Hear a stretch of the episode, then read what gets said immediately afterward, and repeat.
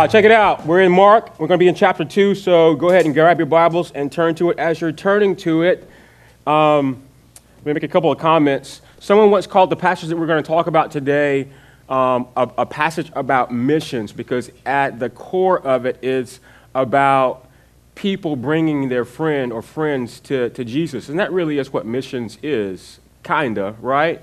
It's, it's you knowing people or you going to people and um, by God's grace, helping them come to know and, and understand enough about God, the Bible, and Jesus such that they would understand the, the gift of faith offered to them for the forgiveness of their sins and that they would come to faith in Jesus. And that really is what missions is. A lot of times we think that we have to go overseas, you know, to some far off country to, to be a missionary, but really, in a, in a sense, we, we say it uh, in, in our terms here all of us are missionaries. Okay, you all are supposed to be living missional lives right where you live and work and where you recreate.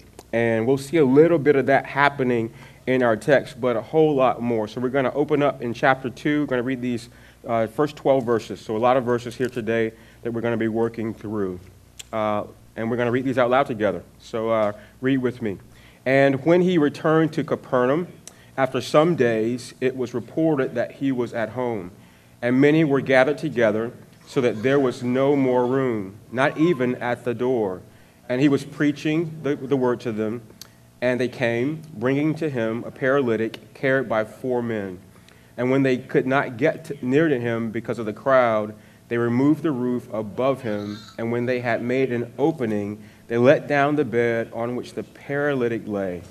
And when Jesus saw their faith, he said to the paralytic, Son, your sins are forgiven. Now, some of the scribes were sitting there, questioning in their hearts, Why does this man speak like that? He is blaspheming. Who can forgive sins but God alone?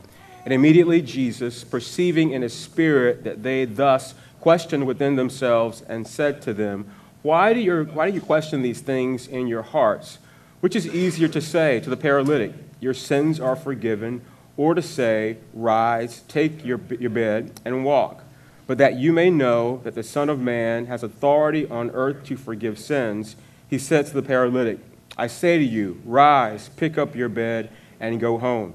And he rose and immediately picked up his bed and went out before them all so that they were all amazed and glorified God, saying, We never saw anything like this. This is the word of the Lord. Let's pray.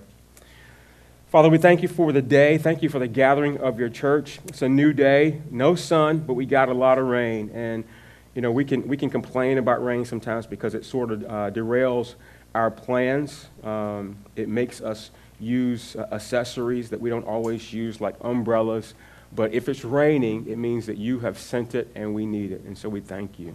Lord, we're here today because you've commanded us to gather as your church, not to forsake it, but to do it all the more uh, as we see the, the end of days approaching. And so we are here under your, uh, the authority of your word, doing what it says. But God, we're mostly here because we need you. Uh, and we confess that up front.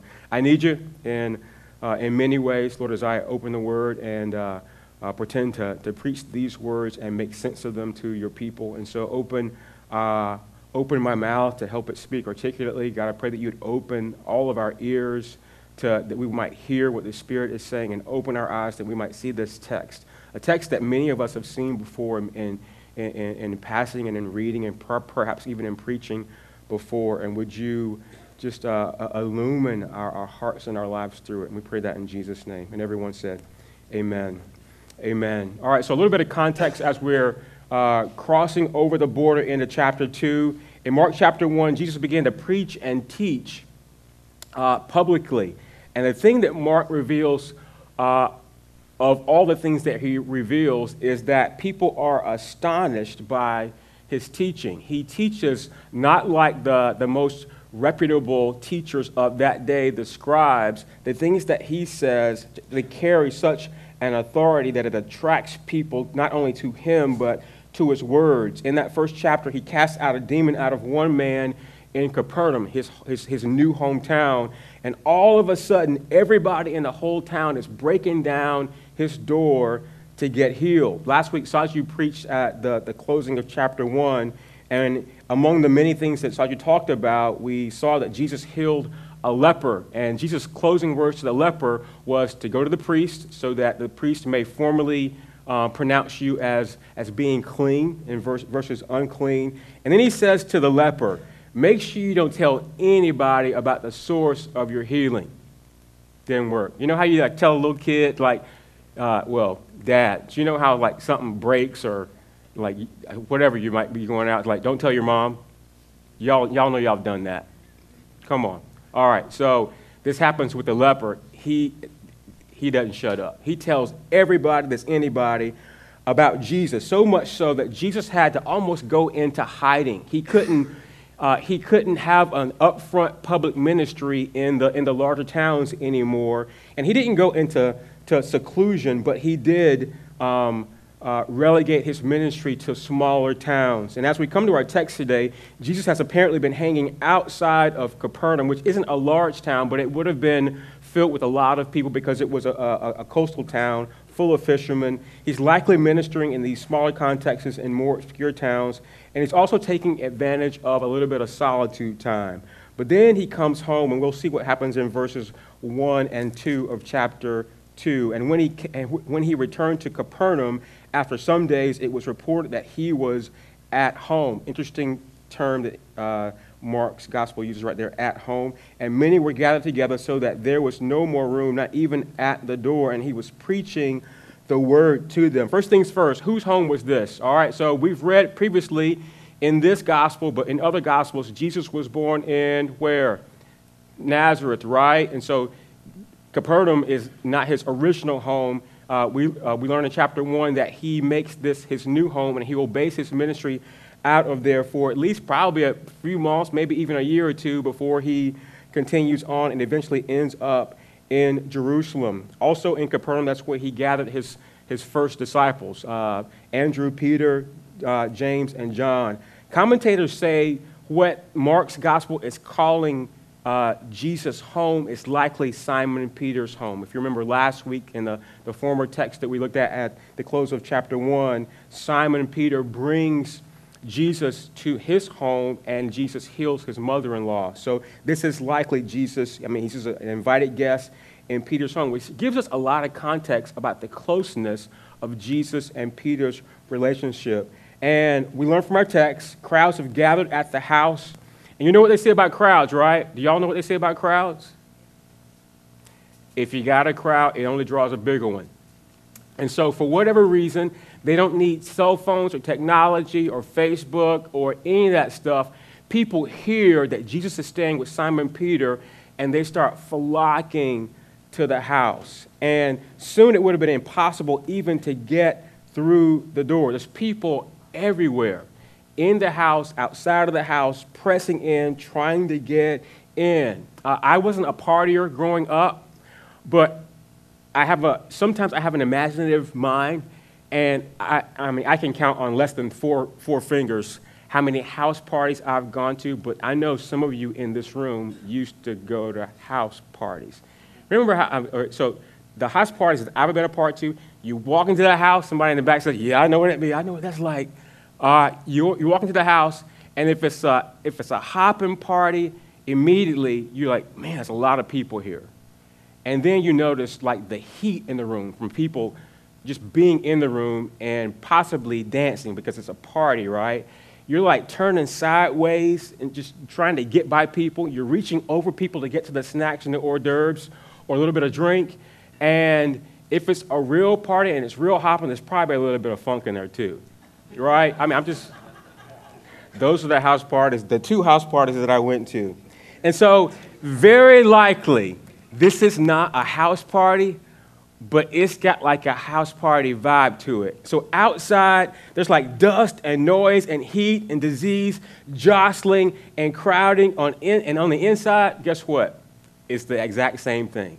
I mean, there's people everywhere. And for some reason, these people have all flocked. And of course, the reason is, is Jesus. Why are these people there? Um, very likely, some are there legitimately because they heard about this Jesus who can heal. he's healed some people. He's cast demons out of a person. He's healed a leper, and the leper told everybody. And they have some pressing needs, and they want those needs to be met by this person named Jesus who they just want to meet. There's probably some who are curious. They've heard about the, the miracles, they've heard about the person, the things that he said, and they just want to see him. They want to hear what he said. There's probably some onlookers. You know how uh, you're driving down the interstate, somebody's had a wreck, and just traffic slows down for no reason, just people being nosy. And so some people are there because they're being nosy. The religious leaders were there because they're being nosy. They're trying to figure out who is this man? Is his healing legitimate? And what are the things that he's saying? And why are people flocking to them?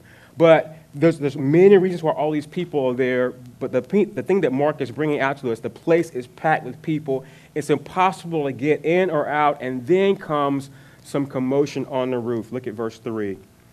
And they came, bringing to him a paralytic carried by four men, and when, uh, and when they could not get near him because of the crowd, they removed the roof above him, and when they had made an opening, they let down the bed on which the paralytic lay.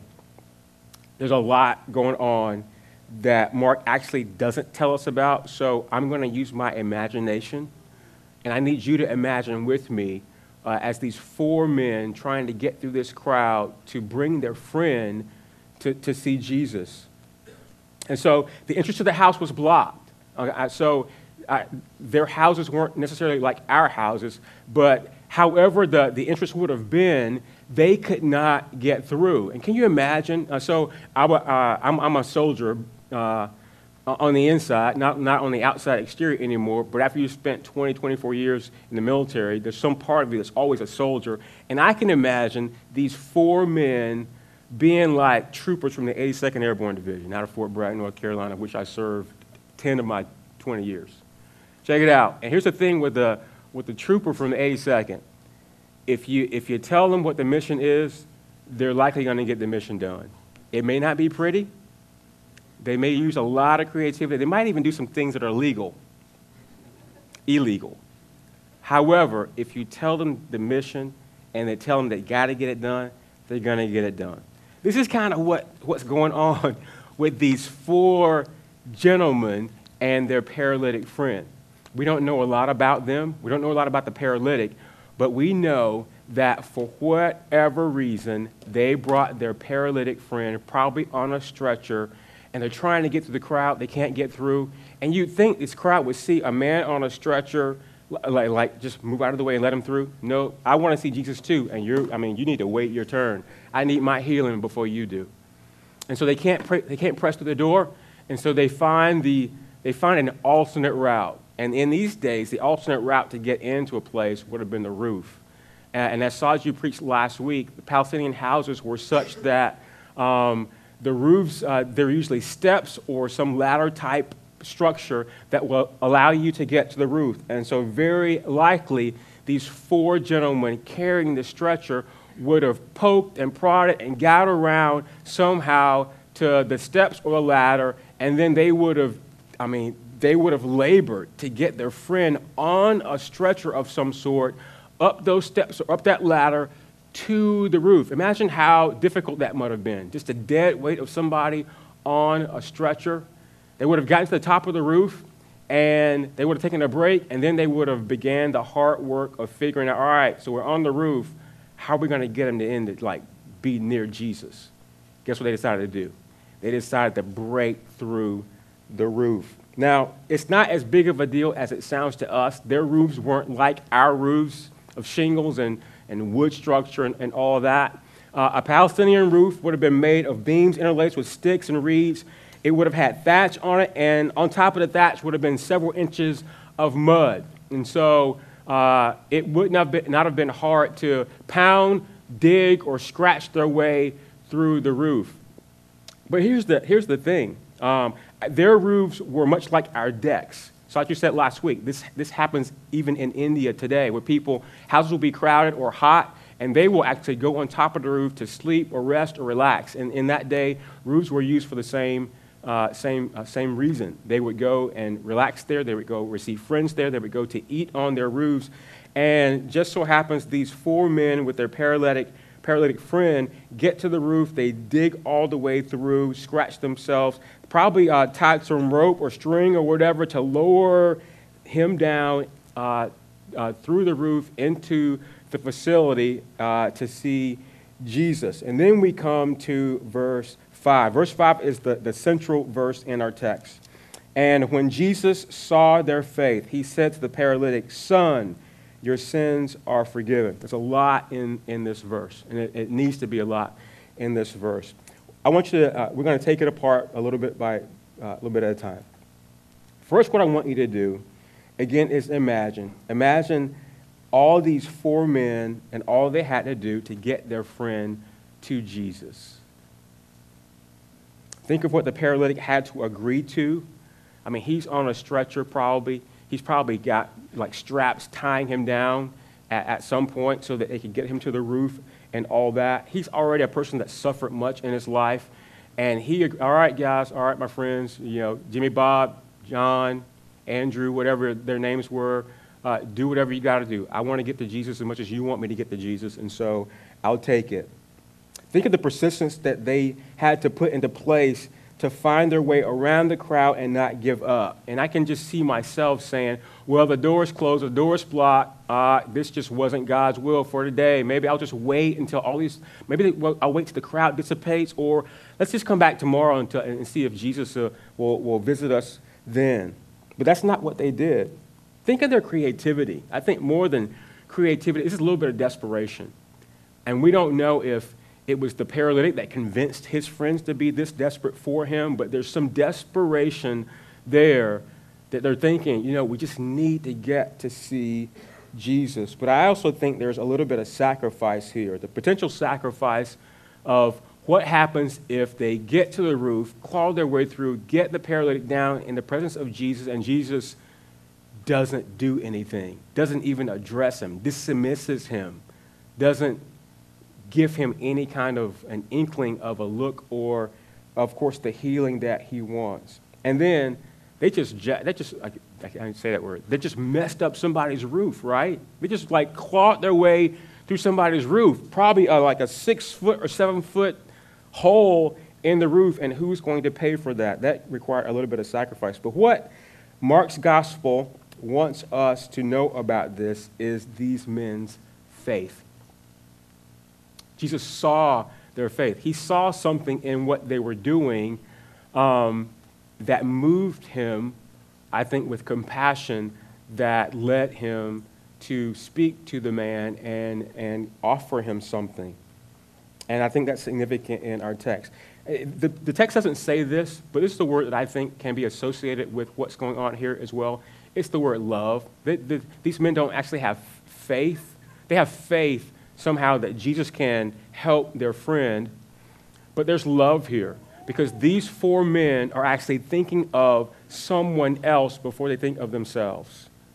I mean, and to a great degree. Think of all that they went through to get their friend around the crowd, up to the roof, through the roof, and into the presence of. That was a lot. And for many of us to do something uh, uh, of, of that's, that's, that's that costly, that requires that much persistence, that much creativity, and that much effort. I mean, we would give up after the first couple steps, right? It's like, well, it's, this, this was not meant to be. You might need to be a paralytic for a couple more days. They did that, and they showed faith and love.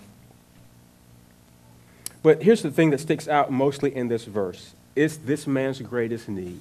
And here's the focal point of our text, of our, of our passage here it's forgiveness. Jesus offered him forgiveness. You know, on the surface, this text is just about basic healing. We don't know much about the paralytic. We don't know how old he is, how long he's been in this plight. We don't know anything about these four men, although uh, we can suggest that they obviously know this, this, this paralytic. Perhaps they're friends or relatives. We know what they probably had to do because of history to get to the roof. Jesus doesn't seem surprised or bothered that they've crashed through this roof and that they're now in the presence of him. He actually heals the man. But there's a sub narrative in our text that goes way beyond this initial healing. And many of us, if we read this today, we just say, you know, yeah, Jesus heals somebody. He heals a paralytic. That's, that's a pretty cool miracle. But isn't that just what Jesus does? And that would be, it wouldn't be wrong to say that about this text, but there's a whole lot more. Because the sub narrative is not that Jesus only heals a man, but here's what he does he tells this man that he's forgiven of his sins. That's significant. He tells the man he's significant, he's forgiven of his sins. What's important about this is that it's one of the most important messages that Jesus had in his whole ministry, and it's still one of the most important messages that Jesus has for us, for our lives today. So, what, what I want you to do, don't close your eyes like I have my eyes closed, because I'm thinking as I'm talking. Think about what you might call your greatest need. Like right now, in your life, perhaps in your kids' lives, in your family's lives. Think uh, as close to, to proximity to you as possible. What is your greatest need? If your house is like mine, there's a whole bunch of people, you know, three or four or five, how many people are in your family, and all of us, through our actions and through our words, are screaming, shouting all the time those things that we need, and we're shouting them to each other. If you are a family with little kids, your kids are shouting their needs. Mommy, I need some juice. Mommy, I got to go potty. If you're out on the errand with daddy, daddy, there's Toys R Us. They're going out of business. Can you go get me that toy that I need? Right? And then parents, when your kids grow up, they don't stop shouting their needs. In fact, their needs just get more complex. Uh, mom, not mommy anymore, it's mom. Uh, I got a project due. I need you to take me to Staples so I can get some uh, supplies for my project. And then they get home, they do their project and say, Hey, dad, I got to be at this place and I need to be there five minutes ago. Can you take me? Regardless of what dad is doing right now. right? But here's the thing adults, we have needs too. So I was in Wegmans. I'm always in Wegmans.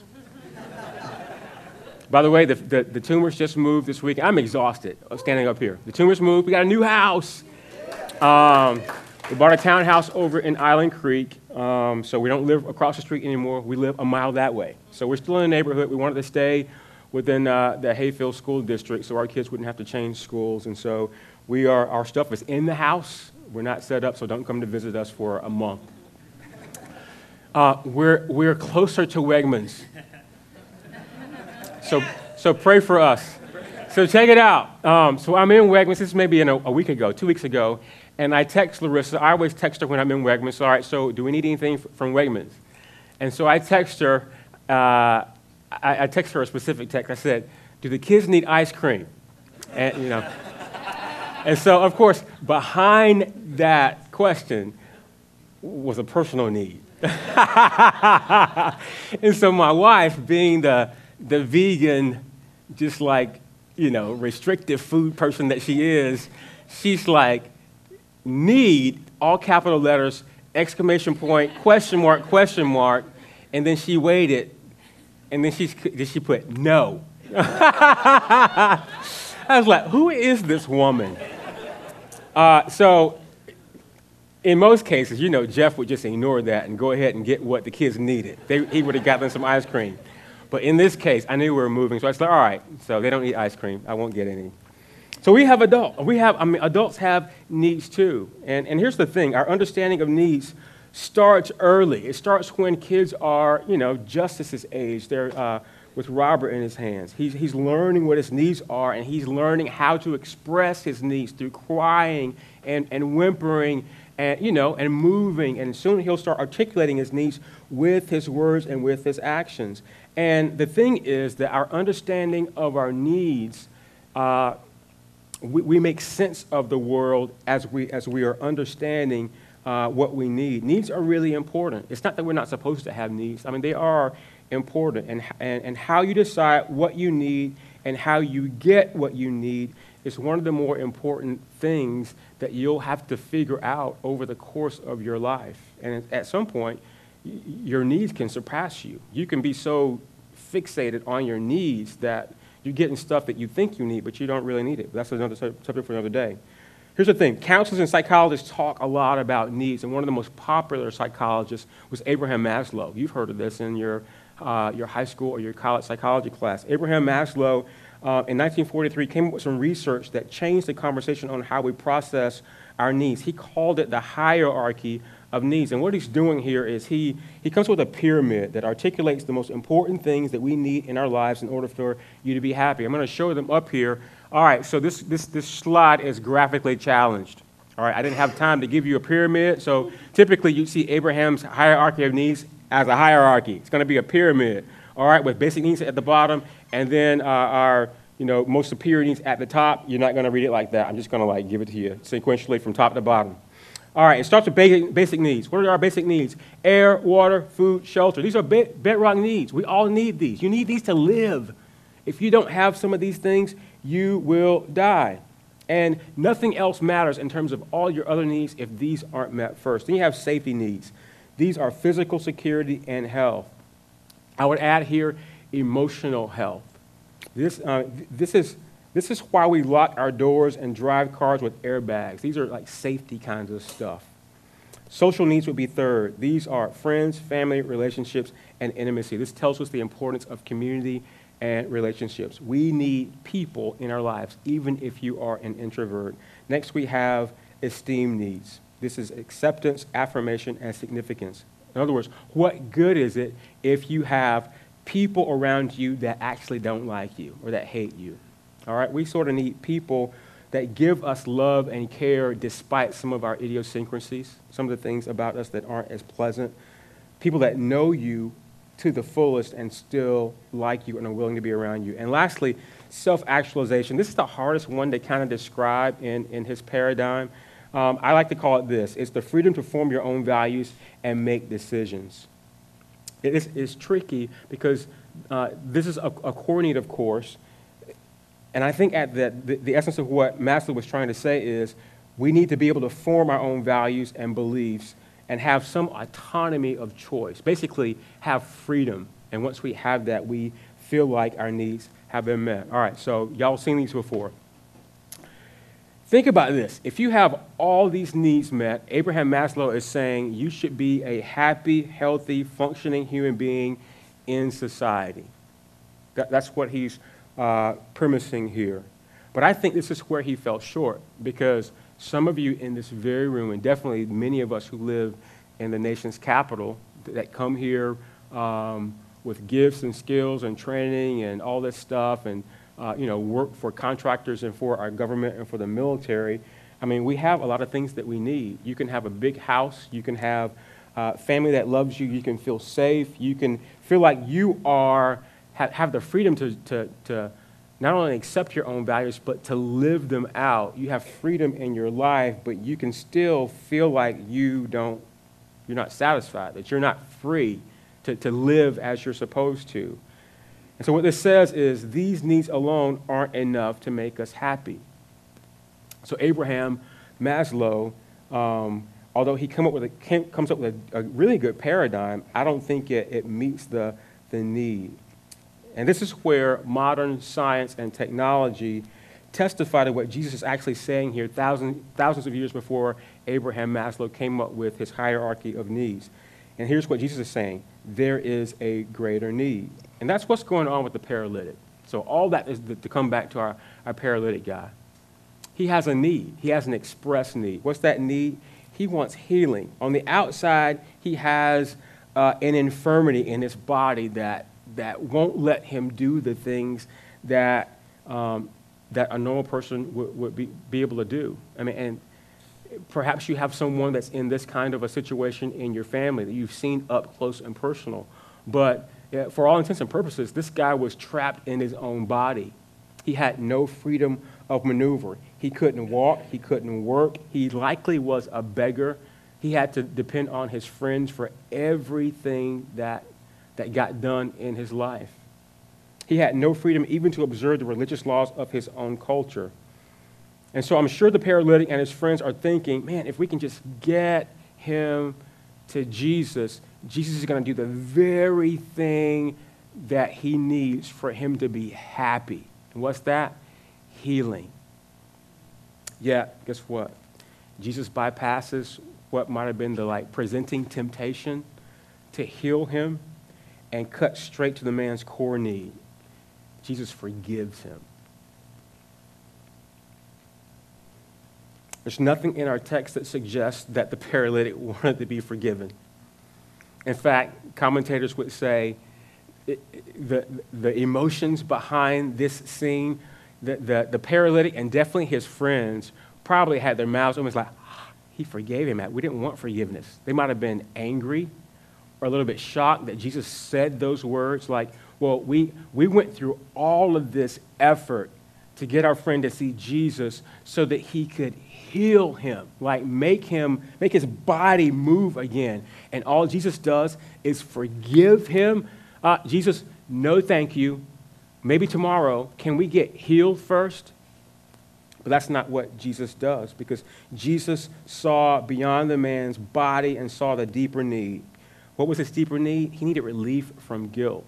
The, the, his chief need was to receive forgiveness of sins. And folks, guess what? That's not just this paralytic's need. That's not his chief need. That's your chief need as well.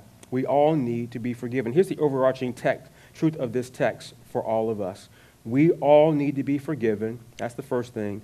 And Jesus can provide that forgiveness. If you hear nothing else that I have to say, that's what this text is telling you. We all need to be forgiven. And Jesus can provide that forgiveness. Let's talk about these two things real quickly. We all need to be forgiven. The truth of our lives is that we're all broken and sinful.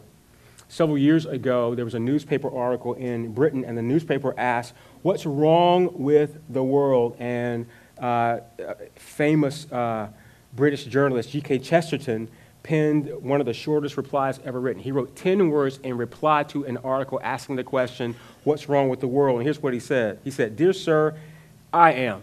Yours sincerely, G.K. Chesterton. What was he saying? He's saying uh, the world is, is messed up. And a lot of times we can look external to us to try and find the reason for what's going on, not only in our lives, but in the, in the world at large. And he says, you don't have to look out there, look right here. I, I am the weakest link. It is, it is I, right? We all should be doing that. And what Chesterton is affirming is the, the, the, Christian doctrine that talks about original sin. Original sin says that evil and corruption and all of life's ills and heartaches of today's world doesn't come from the environment or something external to us. The root cause is with us, us human beings. And it stems from the corrupt and deformed stature of our hearts. We don't have to look very far to, I mean, to, to verify that, right? Sin is all around us. It's in the terrorists that, for whatever crazy reason, decides to take a truck and ram it into a packed market full of people in one of, uh, in one of the world's biggest cities. It's in a person that would go to the lengths of taking advantage of, of young people in sexual manners. It's in a spouse that chooses to abuse verbally or physically his, his or her spouse it's also the sin within us. And that's the hardest part to, to, to get a grip on. And some of it's out of our control. Paul says it like this The things I want to do, I don't do. And the things I do, I don't want to do. Which means that we sin in two ways. We sin by commission, we do things purposefully that we should not do. We, we also sin by omission. There are things that we should be doing that we don't.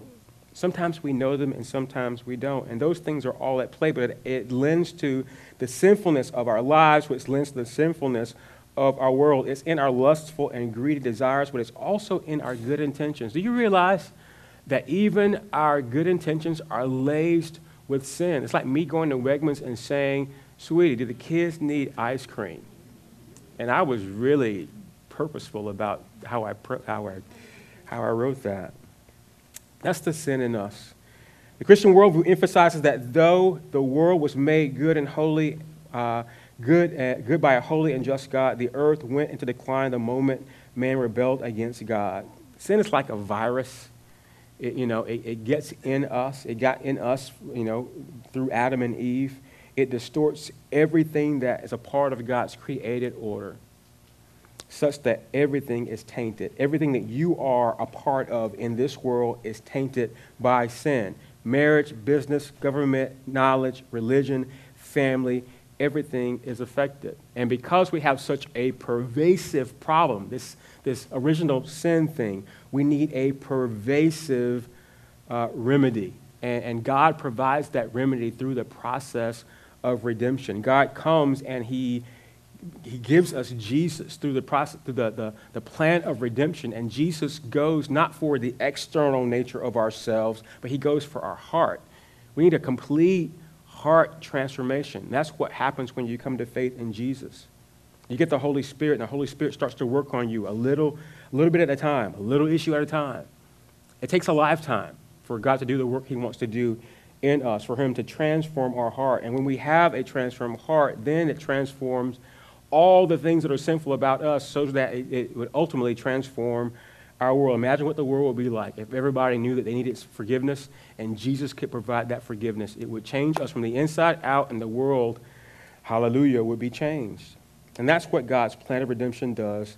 And that's what Jesus accomplishes on the cross. When Jesus comes in Mark 1:15, he says, the, the time is fulfilled, the kingdom of God is at hand, repent and believe the good news. The good news is that God has come. He sees the sinful brokenness of humanity and its effect on our lives, and God knows that the remedy is not in us, it's not in the creation, it has to come from Him. What does He do? He sends the second person of the Trinity. God sends Himself in the form of Jesus to invade our world, to wear our skin, to live like we have lived, and to do it perfectly because God is a holy and just God that requires perfection. Ultimately, when we sin, we are sinning against God Himself. And so it takes God to forgive sin. That's what's happening in our text. No one can forgive sins except for God. So, guess what Jesus is saying? I'm it. I'm God. In biblical language, here's what, here's what happens when when Jesus dies on the cross for our sin. Jesus takes the debt of our sin. He diverts the wrath of God due, that due, that's due us upon himself. He ransoms us by the cross to forgive us and make us right with God. When you sin, as small or as large as your sins are, you are sinning against God himself. And so God is the offended party. It takes God to forgive us. And that's the message of our text. We all need to be forgiven, and Jesus can provide that forgiveness. And of course, it's these exact words about forgiveness that gets Jesus in trouble with the religious leaders who happen to be, for whatever reason, in the crowd, sitting down, seeing this whole thing unravel. Look at verse 6 through 12. We're going to end, the, end here in these last few verses. Now, some of the scribes were sitting there, questioning in their hearts, why does this man speak like that? Why is he blaspheming? Who can forgive sins but God alone? And immediately Jesus, perceiving in his spirit that they thus questioned within themselves, said to them, Why do you question these things in your hearts? Which is easier to say? Which is easier? To say, the par- to say to the paralytic, Your sins are forgiven, or to say, Rise, take up your bed, and walk. But that you may know that the Son of Man has authority on earth to forgive sins he said to the paralytic, I say to you, rise, pick up your bed, and go home. And he rose and immediately picked up his bed and went out before them all, so that they were all amazed and glorified God, saying, We never saw anything like this. All right, there's a lot, obviously, in those texts. I'm going to reduce it down to, to three things. The first thing, uh, it would be an understatement to say that the scribes um, were disturbed by Jesus' words. In fact, from their perspective, and their perspective is right, he was blaspheming. Right? He was, he was attributing godlike qualities to himself, which would have been wrong to do unless he was God. And so his words were dishonoring, they were disrespectful to God, they were blasphemous. In the Old Testament, this would have been, would have been an offense in Leviticus 24 that was punishable to death by stoning. And so, by telling the paralytic that he was forgiven, Jesus was in effect declaring deity upon himself. And the scribes caught him on it. Um, because in Jewish thinking, not even the Messiah, only God could forgive sins. So the scribes were actually right.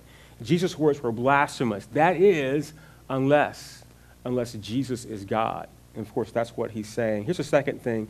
In verse 10, Jesus introduces a specific title that becomes one of his favorite designations about himself. He calls himself the Son of Man. We'll see this, this title 81 times in the Gospels, and Jesus' use, Jesus' use of it comes from the Old Testament book of Daniel, Daniel chapter 7. And in Daniel chapter 7, um, Daniel is seeing a vision, and the vision is of uh, an, uh, a deity like figure, an eternal figure, and he's given authority and dominion and judgment over all. And people are coming to him, they're bowing down to him. Nations are, are uh, in the vision serving him. His dominion is an everlasting dominion. Of course, Daniel is being given uh, an eternal picture of the eternal Son of God. He's seeing a vision, of course, of Jesus. And so, by mentioning the words Son of Man, his Jewish listeners would have known here's what I mean, this guy is, is talking about the Messiah. He's defining who the Messiah is and what the Messiah comes to do. And, and here's, here's where the scribes would have been just like put in their seats. He's saying that he is God, that, that this divine heavenly figure who will receive an everlasting kingdom is himself. But the religious leaders assumed that uh, the Son of Man would come not just with authority, but come with judgment. And so he's not coming like they thought he was supposed to come. But what Jesus does here is he says, hey, I'm not coming, I'm coming with authority. I'm not necessarily coming to judge right now. I'm coming to forgive. And they would have been shocked by that. And he would ultimately, of course, do that on the cross. Here's the third thing to note it's that Jesus proves to scribes and to this crowd that he can do both. He can both heal and forgive. And this is verse 9 and 10 of, of your text. Commentators say that this is probably one of the most difficult texts in the, in the Bible, definitely in this passage, because it, it can have multiple answers to it. And, and, and what, what's happening here in, in verse 9 is Jesus tells the man, uh, he asks the question, which is easier? to say to the paralytic, Your sins are forgiven, or to say, Rise and take up your bed and walk. And really, there are two trains of thought. Firstly, anybody can say, Your sins are forgiven. You all could say that here in this room. You could say it to anybody that offends you, right?